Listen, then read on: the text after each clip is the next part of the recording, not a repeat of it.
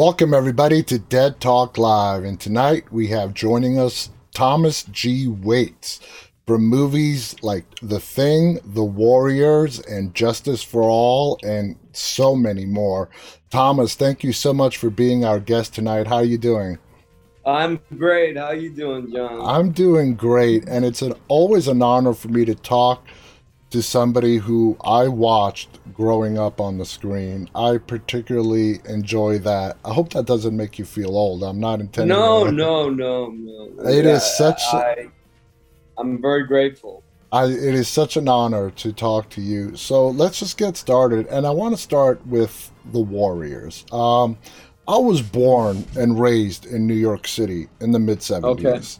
I was very young in 79 when the Warriors came out. I was like five, I turned five that year. How prevalent were gangs in New York City at that time? They were uh, prevalent. There was gang culture. In point of fact, the film itself is based on a true story where in the early 70s, some dude up in the Bronx decided, hey, um, let's do this. Let's get all the gangs together from all the five boroughs and meet in the Bronx. And they did. They gathered. And he gave a speech not dissimilar to Cyrus. Cyrus. Where he says, look, there's more of us than there are of the cops. And if we just get it together, we could take over the city. Like this is literally documented on documented footage. And then the police come charging in from all different sides and uh, they break it up. And uh, I did not know that. This is, yeah, yeah, yeah, I did not know that. And that oh, I always found that curious because the Warriors is one of like the first movies I have ever seen. And by the time I saw it, it was in the early 80s. And, you know, you're still a kid, you're not exposed to what's going on outside. So by the time I became aware, a teenager, I never came across a gang problem in New York.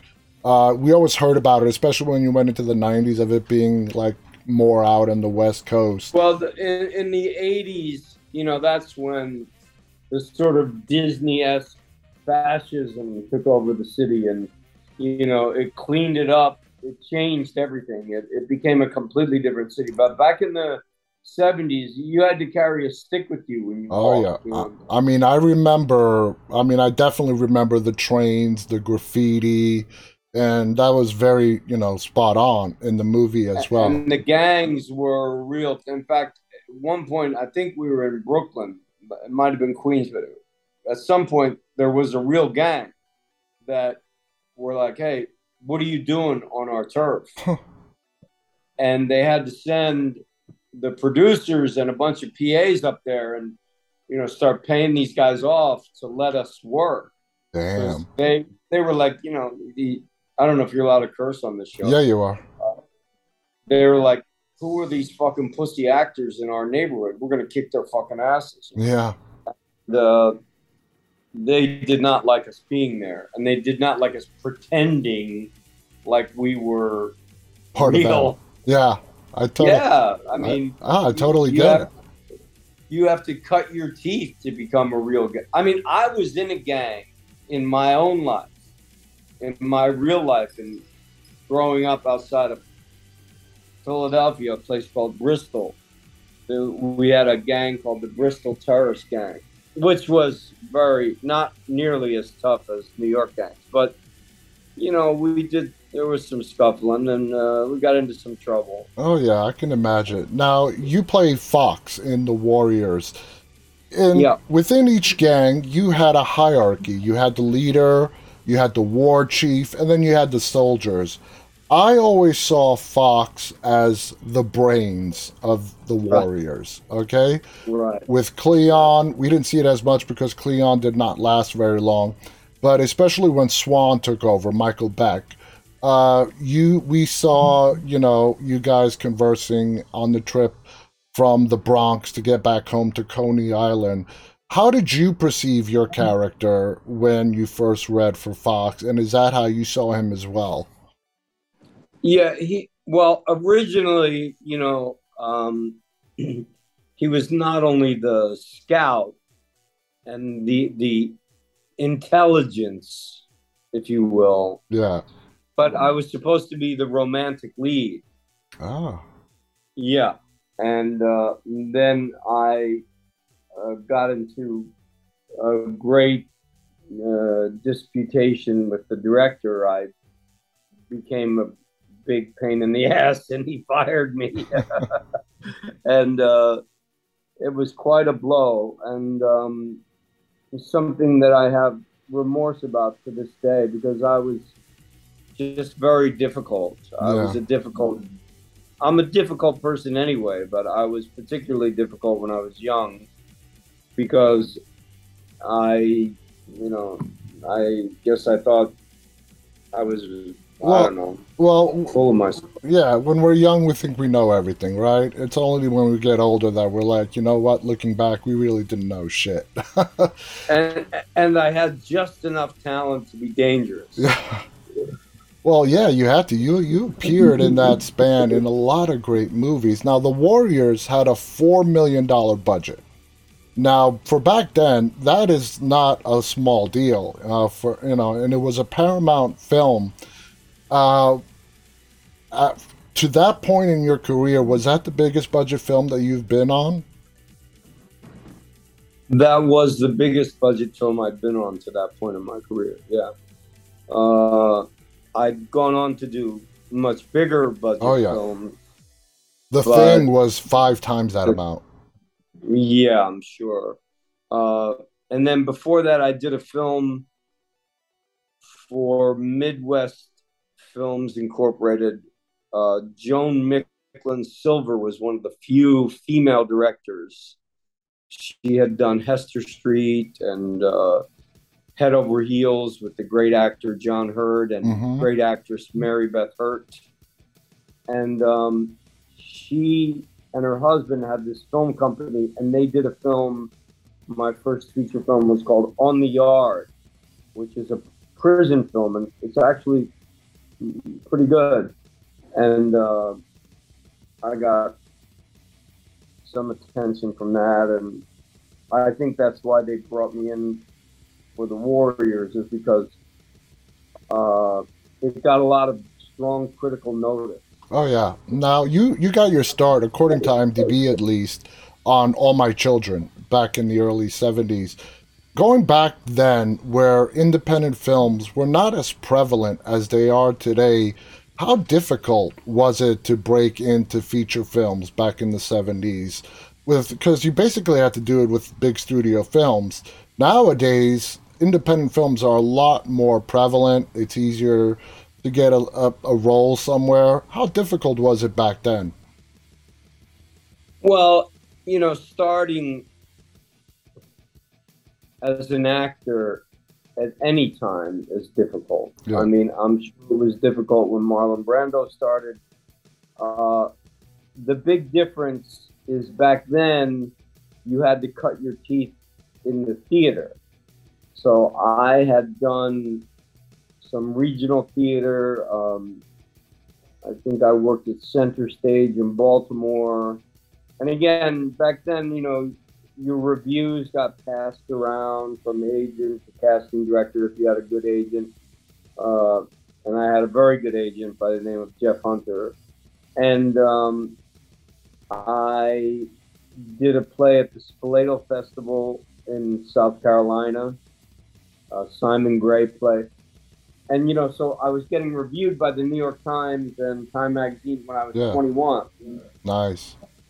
so it wasn't th- that far of a stretch for someone like me to get a call to come in to audition for a, a feature film but i didn't do all my children until i was i don't know what it says on imdb i never looked up anything uh, I think anyone. it says 19 like 70 or something around that. And then your next thing after that. There's a big six year gap. I think 1970 was All My Children, and then your next credit Really? is in 76. I 76. don't remember.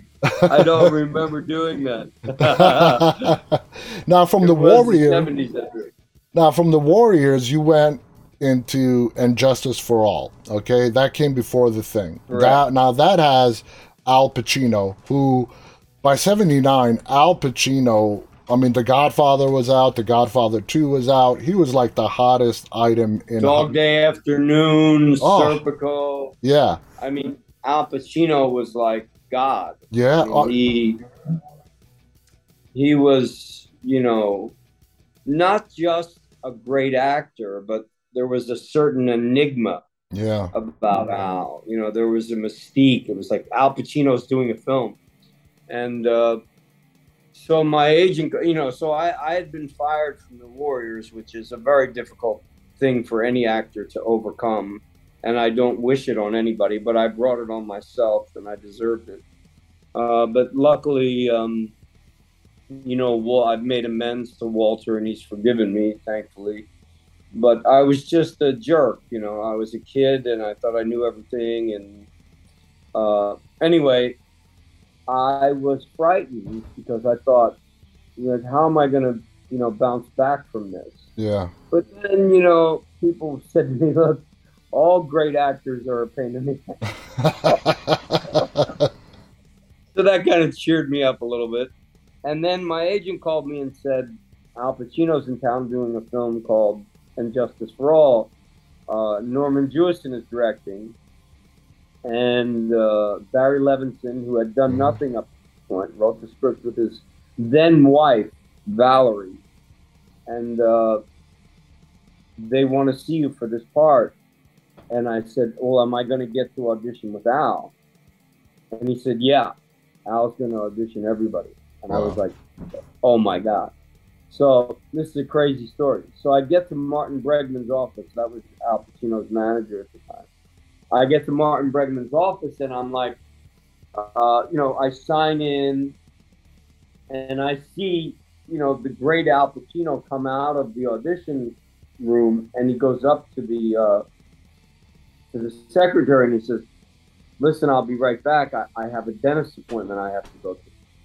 and don't ask me where I got the balls to do this, but I go, "Excuse me, I'm supposed to be auditioning with you." And he was so like, "Oh, geez, I'm sorry. I'm so sorry. Can can we give you another time?"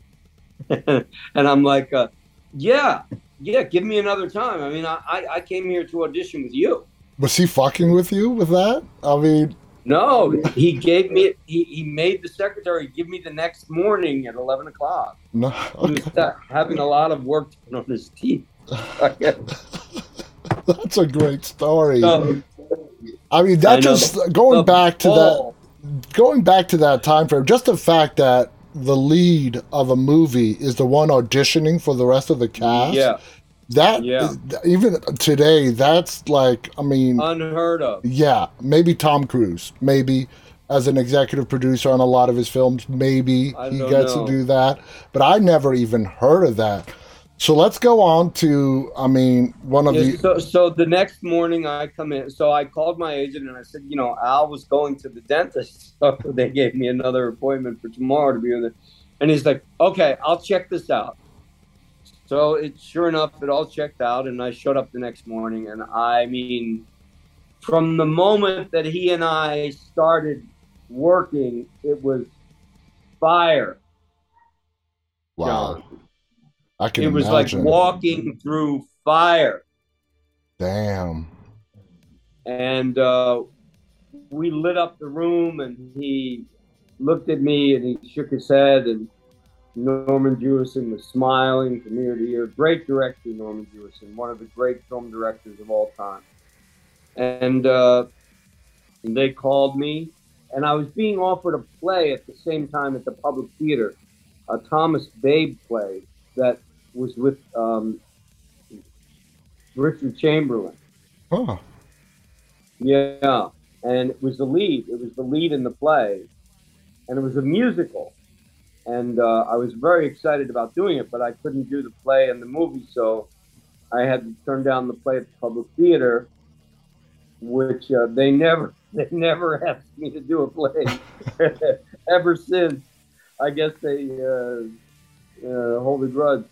Anyway, um, so I got this part, and uh, there I was. You know, when I was 16, I saw The Godfather, and I became Al Pacino for about a week. Okay, I mean, I thought I was Michael Corleone, and now here I am. Uh, I was 23. What eight years later? Yeah. And I'm going to be working with it. Unreal. Very interesting because you know I was really I was calm in the audition, but I was nervous on the set. And the first two scenes went pretty well. And you know, Al taught me a lot. I mean, he he's a he's an actor's actor, Mm-hmm. and uh, you know, he said something to me I'll never forget. He said, "Tommy, you have a beautiful talent." And I went home and wrote that in my diary. I have a stack of diaries in my closet. Someday maybe I'll write a book. And I just thought, you know, I've I've died and gone to heaven. I've arrived. You know, the greatest actor in the world next to Marlon Brando has told me that I have a beautiful talent. That is special. Yeah, it was really, and and he especially he taught me. He said just because they say cut, don't stop the scene. Keep going. Yeah. This, this keep get into the character before the scene and stay in the. And so I got into it, man. I was into the whole, the whole thing with him, and uh,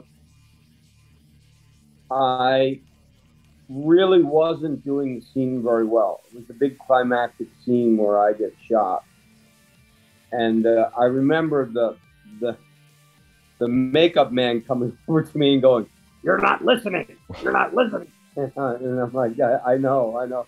I wasn't listening. I wasn't doing my job." So Norman sent everybody out of the room, and you know, movies are very expensive. Yeah.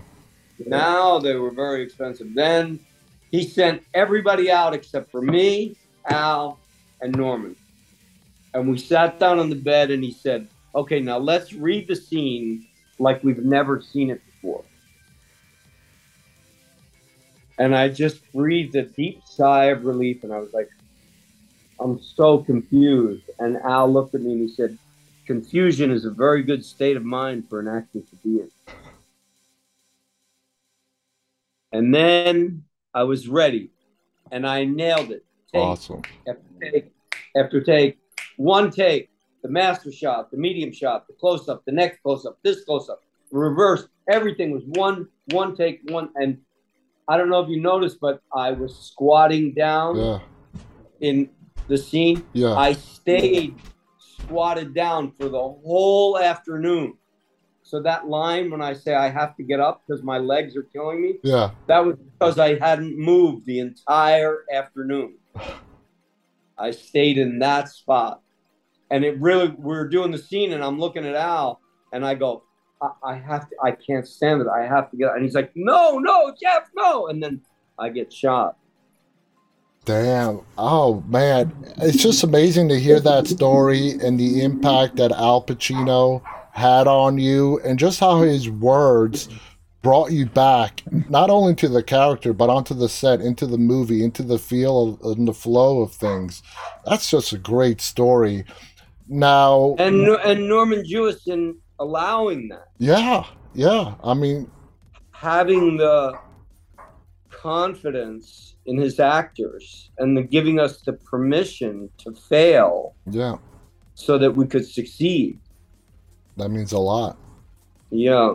And it, it you know, I remember when I was a kid and I went to watch the screening of it, I watched my scene and I made myself cry. I mean, how does that happen? you Yeah, know? yeah. It's yeah. And you know, I'll, I'll tell you another amazing story. I'm a musician, you know. Uh, I have a band, the Thomas Q. H. Project. But back then, I just played by myself in clubs down on Bleecker Street.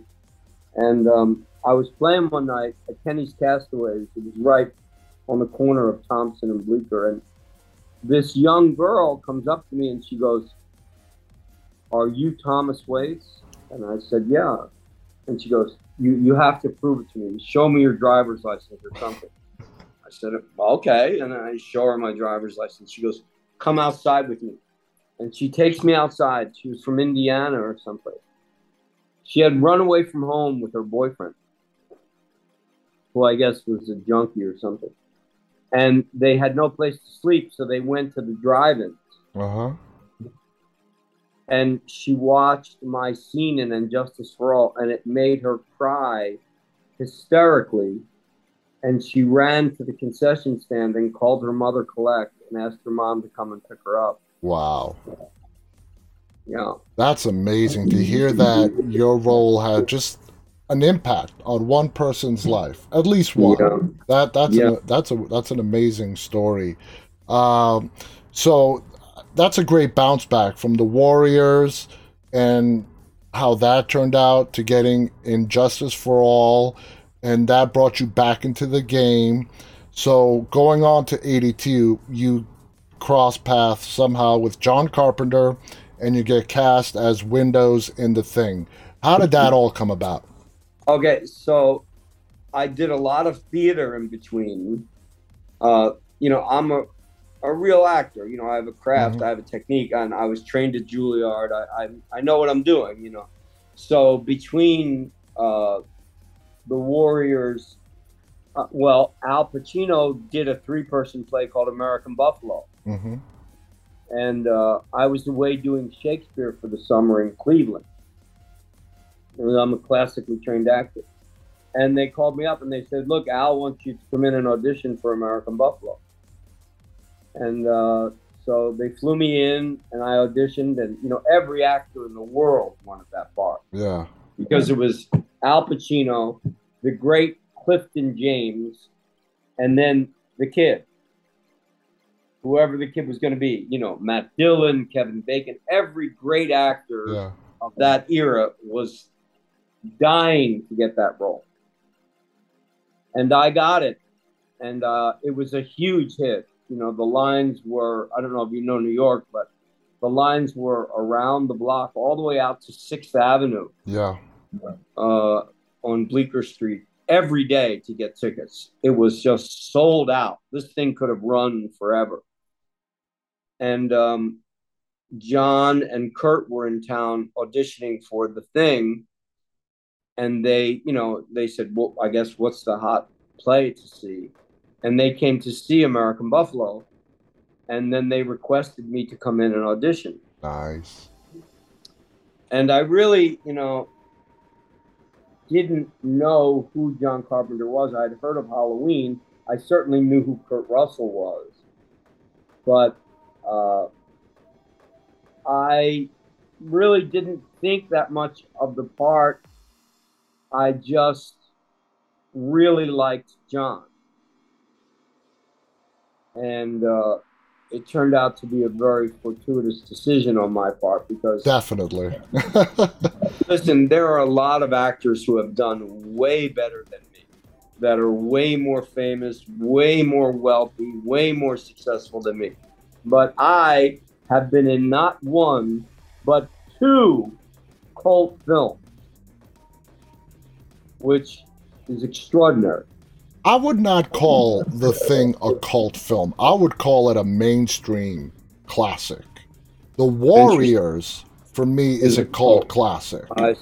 I see. That, uh, but for me, the thing. I mean, everybody, not everybody, but a lot of people have seen it. Where the Warriors has its cult following, and it continues to live from generation to generation. Yeah, Uh, it sure does. Uh, but the thing, uh, I mean, also it had like five times the budget of the Warriors. It was like twenty million dollars to make back in nineteen Yeah. in the early eighties, and the cast, all you guys were so Oh, amazing. Kurt. Russell, uh, you, Keith t- David, David Clennon, Joel Polis, uh, you know, Peter Maloney, Dick Dysart, Yeah. Wilford Brimley. You had the greatest actors, I thought, they were the greatest actors uh, from both coasts. And was so well cast. Tomorrow, John- coincidentally, my guest is going to be Keith David. You're kidding. That was purely coincidental, the way that worked out. You tonight, and tomorrow I talked to Keith. So, so funny. He and I were in Juilliard together. you guys being on that set, uh, It was crazy. We showed up on the set. I go, "What the fuck are you doing here?" And he's like, "What the fuck are you doing here?" we used to smoke pot in the fucking stairwells at Juilliard. That's hysterical. what was it like on that set with Carpenter, all you guys, an Oh, all male cast? Uh, was it crazy? Did you guys all get along? I mean, what was it like on that set? Yeah, we, we we got along. John is what makes John Carpenter a great director is not just his incredible eye, which he has, and not just his incredible ear for music, which is obvious and Mhm. evidenced in the many movies that he scored. But he has this uncanny ability. There's a lot of pressure on a director. I just directed my own first feature film called Target, a post-pandemic sexual comedy, which I'll talk about later. But Yeah. you know, there's a lot of pressure on the director. But he never let it get to him, and he never let it get to us. He made it like every day going to work was like a party. Yeah. It was like, I can't wait to get to work. And uh, we told stories and we laughed and we joked around and we played pranks on one another. At one point, they bet me this gorgeous girl was walking across Universal parking lot and they all bet me 50 bucks if I could get a date with her. so I like, you know, slick my hair back and trim my beard. I asked the makeup guy to look at me, and I go walking over to him. I'm like, "Hey, babe." Such a loser. And she went out with me. She actually went out with me. Her name was Jeannie Bradley. I'll never forget it to this day. But I won the bet, and it was just the funnest set Oh, you man. could ever possibly imagine. It, yeah. it- I- one of the greatest times of my life, to be honest with you. it looked that way. I mean, that movie is, it's going to live on forever. And, uh, It doesn't mean we weren't serious. oh, no, no. You know, Kurt is a very serious professional actor who knows his game, Yeah. and John is a A-list director and knows his game. But there's a lot of sitting around in movies. If you know anything about doing movies, it's you sit around And wait. you know, six hours and you work two hours. You know, hmm because they're always lighting and relighting, especially with that movie, with all the special effects, which were real, not CGI. Yeah. Practical effects. Right, exactly. And, you know, the great A. Wilford Brimley, who anybody in the industry that's ever known him will tell you was a, he's an amazing a man of, yeah, and he was a, you know, he was a real cowboy. hmm you know, he actually like whatever the fuck cowboys do, lasso horses and cows and bulls and all that. Yeah. He did all that. wow. He used to teach us rope tricks in between scenes. Jeez. And he was the greatest storyteller. John would allow the set to stop working. And Wilford would tell a story about, I don't want to say what he would tell a story about because I don't want to give anyone the wrong impression. But needless to say, everybody stopped working and just listened to Wilford tell a story because he could tell a story like nobody else. That's amazing. To hear the story about Carpenter, he just he he he sounded like an actor's director. He knew how to gain everybody's respect and trust, and he trusted his actors. Uh, I've heard a lot of people who I've talked to several people who have worked with him, and they all describe him the same way. Uh, and he's he's not really an actor's director. No? I, I would just no no. He knows how to cast good actors, but he leaves you alone. Hmm. He doesn't get into it. He he watches very carefully and if it's not working, he'll d- discuss it with you. But he leaves you alone and he lets you find your own way. Like as a matter of fact, I named the character Windows. Wow. His name was Santiago or something like that. It was. How did you come up I'm with the name Windows? Then they changed it from Santiago because obviously I'm not Hispanic to Simmons, and I'm like, what a boring fucking name. And one day I was on Venice Beach and I saw these green glasses and I wore them into rehearsal. And I was we were rehearsing and, and I was doing the character with the glasses on and I thought, well, my backstory on the guy is that he really after he finishes his stint in the Antarctic, he's gonna go to Hollywood and become a movie star. and uh you know, John let us do our work. He let us create characters. And so I went up to him in the middle of rehearsal and I said, John, I want everybody to call me Windows from now on. and he took a drag of his cigarette like this. He went, looked up at the ceiling, looked down at the floor. He went, All right. Okay, everybody, from now on, Tommy wants us to call him Windows. Okay? Let's get back to rehearsal. And just like that? And Windows was born. And Kurt's name in the movie is Mac. So you have Mac and Windows in 1981 before they were even invented. How prescient. Oh my god, these stories are priceless. In the time we have left, I want to hear about your direct your movie that you wrote and Yep. directed.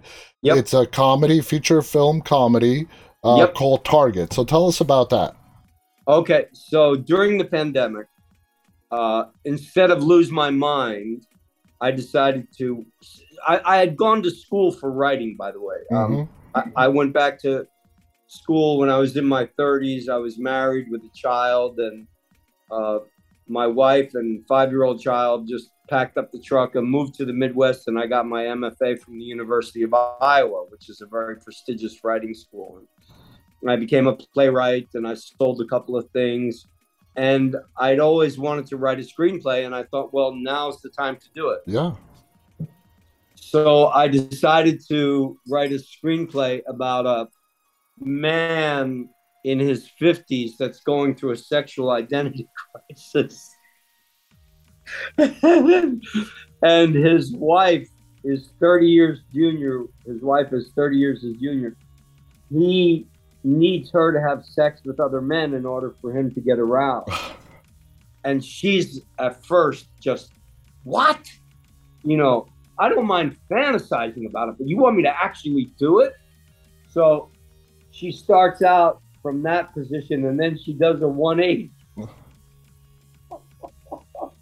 and she starts really getting into it. And then it just becomes this zany romp with great music. And I wrote uh, almost all of the songs in the film. Wow. And John mentored me in point of fact. Uh, Nice. I would call him. And there's going to be a screening of it October 21st Where? uh, in Santa Monica. And uh, I have to look up the name of the theater because I can't remember. But October 21st, it begins with a V. Are you in LA, John? I'm in uh no, I'm on the East Coast. You're on the East Coast with me. Yeah. Uh, can you put it on your site once I Yeah, yeah, I'll put it in the, the description of all the videos uh, for this interview so people can. It's really good. People, they just laugh. Uh, We haven't found a distributor yet. We're still seeking distribution because it's not really what you would call a family movie, but it's really well done. You know, everyone says that uh, it's the production values in it are amazing. Um, it's going to be at the Thymele T H Y M E L E Arts, Thymele Arts, if I'm pronouncing that correctly, on Santa Monica Boulevard in LA. Awesome. I don't know what time, but you know we'll try to find out and let you know because uh, I would love uh, for people to come and see it. You know, Chris Chris Noth, Yeah. the great actor Chris Noth from Sex and the City and hmm Law and Order and many many other things is a friend of mine, and he owns a club called the Cutting Room, which my band is playing at the Cutting Room on December seventh, and uh, Chris screened my film at the Cutting Room, and like 200 people came, and they laughed and had such a great time. And you know, we really need to laugh because Oh, yeah. our country is going through a lot of difficult times, as you know, and the pandemic has really damaged people. And I just think it's important for people to laugh at themselves. And I think that I agree with you there. Nobody should take Yeah. themselves too seriously. exactly, and I certainly am willing to laugh at myself and uh, have everybody join me for the ride. That's how it sounds very fascinating. And uh, it's really good and the production values for what i made i made this movie for under $200000 and it looks like a $2 million movie nice.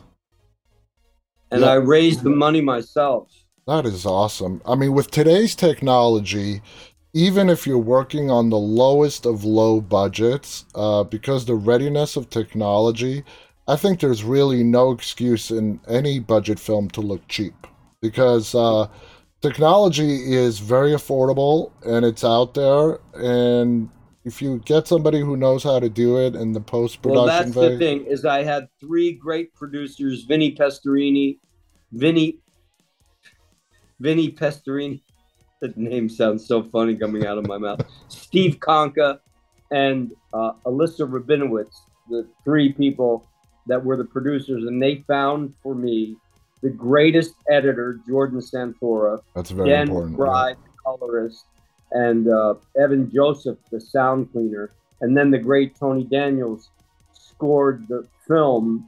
You know, with my songs, produced them, and you you would think, I would think, I go to the movies all the time. This is a real film.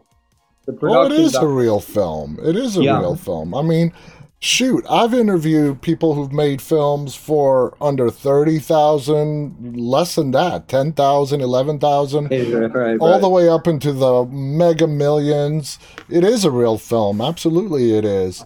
Thomas, we're out of time. I want to thank you so much. This has been such a Thank you, John. fun 40 minutes just getting to hear your stories i love them uh the theater is called Thymele theater and when's the date for the screening again October twenty first. It's a Friday in santa Mon- in, in santa monica on, right? on Santa Monica Boulevard. on santa monica boulevard anyone near the area go and check it out it sounds like a real fun treat And if you're in New York on September 22nd, uh, the Thomas G. Waites Project, my band is playing at the 11th Street Bar. And then on December 7th, we're playing at Chris Noth's, The Cutting Room. So come on down and listen to some great original music with a lot of harmony and great storytelling, like I'm doing tonight. I- yeah I, have a million more stories. You wouldn't I believe. bet you do. I bet you do. Not a lot of people can claim the credits that you have, Thomas. So Uh, I've been very lucky. I'm a lucky boy. congratulations. You are in just some of the films that I grew up watching and I love them. So thank you so much for being our guest tonight, sharing these great stories. I want to thank our audience, those who are tuning in live and those who will be watching this later on. On behalf of Thomas G. Waites and myself, stay safe and stay walking. Good night, everybody. Good night.